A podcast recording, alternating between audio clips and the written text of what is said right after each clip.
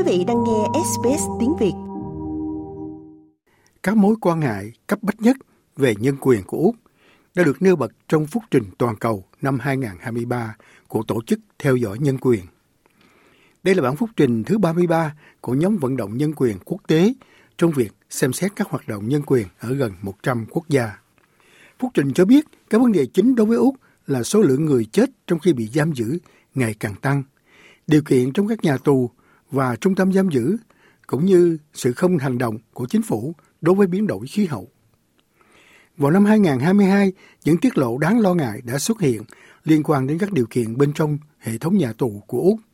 Trong đó, chính quyền tiểu bang Tây Úc từ chối lắp đặt máy điều hòa không khí trong các phòng giam, đặc biệt nhà tù khu vực Roburn, mặc dù nhiệt độ đạt mức cao kỷ lục 50 độ rưỡi vào năm ngoái, gây rủi ro đáng kể cho sức khỏe của tù nhân. 90% dân số trong nhà tù ở Roburn là người thổ dân.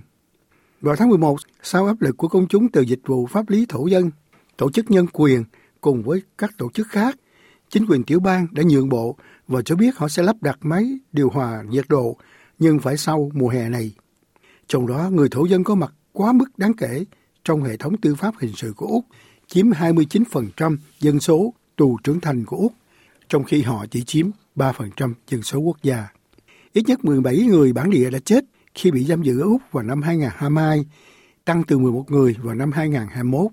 Trong đó bà Sophie McNeil là nghiên cứu viên cao cấp của tổ chức theo dõi nhân quyền Úc Châu. What's really horrifying about many of these issues is that we've known about them for a long time. Điều thực sự kinh hoàng về nhiều vấn đề này đó là chúng ta đã biết về chúng từ lâu nhưng lại nhắm mắt làm ngơ và chúng ngày càng trở nên tồi tệ hơn. Chúng ta biết điều này về những cái chết của người thổ dân khi bị giam giữ, biết rằng đó là một vấn đề xảy ra hàng năm. Ở đây chúng tôi có sự gia tăng lớn về số người chết trong lúc bị giam giữ, và nó vẫn chưa được coi là vấn đề cấp bách của quốc gia. Vấn đề không nhận được sự chú ý hay các nguồn lực hoặc kinh phí cần đến. Ở Úc, độ tuổi tối thiểu chịu trách nhiệm hình sự hợp pháp là 10, thấp hơn độ tuổi được quốc tế chấp nhận là 14. Trẻ em thổ dân có nguy cơ bị giam giữ cao gấp 20 lần so với trẻ em không phải là người bản địa. Ước tính có khoảng 444 trẻ em dưới 14 tuổi bị cầm tù trong năm qua trên khắp nước Úc. Bà McNeil nói rằng bà hy vọng chính phủ Albanese sẽ thực hiện lời hứa bầu cử của mình để xem xét lại vấn đề. The ALP took a commitment to the election to examine the age of criminal responsibility in Australia and we really want to see that federal leadership. Lao động cam kết trong cuộc bầu cử để xem xét độ tuổi chịu trách nhiệm hình sự ở Úc và chúng tôi thực sự muốn thấy chính phủ liên bang làm chuyện đó càng sớm càng tốt. Đã có một số diễn biến khả quan ở ACT và lãnh thổ phía Bắc, thế nhưng chúng tôi muốn thấy các tiểu bang và lãnh thổ tăng tuổi chịu trách nhiệm hình sự lên 14 tuổi. Phúc Trình cũng nêu ra những quan ngại liên quan đến việc tiếp tục đối phó với những người xin tị nạn ở nước ngoài. Khoảng 200 người tị nạn và người xin tị nạn vẫn ở nước ngoài trên đảo Papua Tân Guinea và Nauru. Vào năm 2013, Thanus Selvarasa đã bị giam giữ trên đảo Manus ở Papua New Guinea, sau đó ở những nơi khác trước khi được chuyển đến cơ quan quá cảnh nhập cư Melbourne theo luật Medivac của Úc. Người tị nạn Sri Lanka này sau đó được chuyển đến khách sạn Mantra ở Melbourne trước khi được trả tự do vào tháng 1 năm 2021. Anh này hiện sống ở Sydney bằng thị thực bảo vệ tạm thời có thời hạn 6 tháng và đã gia hạn 3 lần kể từ khi được thả và vẫn không có chuyển vọng định cư tại Úc. Chúng tôi sẽ luôn nhớ rằng đảo Manus là một đảo tù nhân bởi vì chúng tôi đã phải chịu rất nhiều sự tra tấn, rất nhiều đau khổ và 13 sinh mạng vô tội đã thiệt mạng trên hòn đảo đó. Anh ấy nói rằng khi được chuyển đến trại giam trên bờ ở Melbourne, điều kiện trở nên tồi tệ hơn. Uh,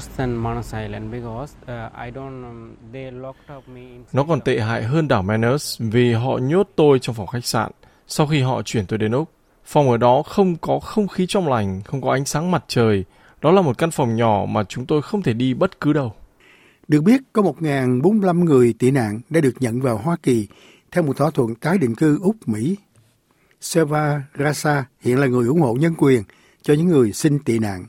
Anh ấy hy vọng sẽ thấy chính phủ Úc có hành động ngay lập tức để tái định cư những người còn lại đang bị giam giữ ngoài khơi.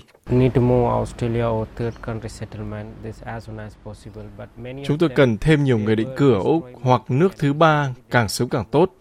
Nhưng nhiều người trong số họ đã bị hủy hoại về tinh thần và thể chất, nên phải chuyển họ đi ngay lập tức để điều trị y tế. Trong đó, Phúc Trình cũng tuyên bố chính phủ New South Wales đã vi phạm luật pháp quốc tế khi áp đặt các luật và hình phạt mới nhằm mục tiêu cụ thể vào những người biểu tình về khí hậu. Nghiên cứu của tổ chức theo dõi nhân quyền cho thấy chính quyền ở New South Wales đã trừng phạt một cách không cân xứng những người biểu tình vì khí hậu, vi phạm quyền biểu tình ôn hòa của họ.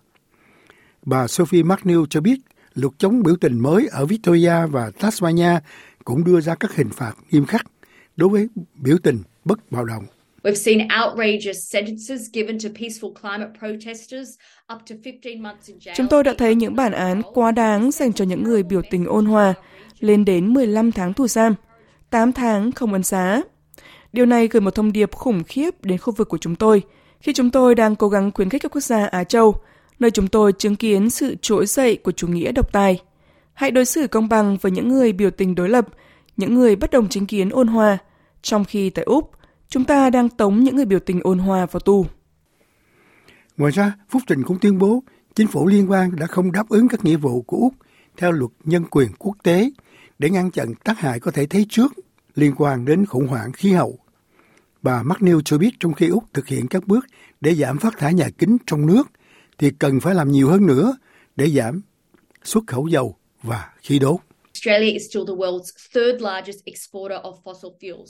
Úc vẫn là nước xuất cảng nhiên liệu hóa thạch lớn thứ ba trên thế giới, và chính phủ Albanese không thể là nhà vô địch về khí hậu nếu như họ tiếp tục cho phép mở các dự án dầu khí mới.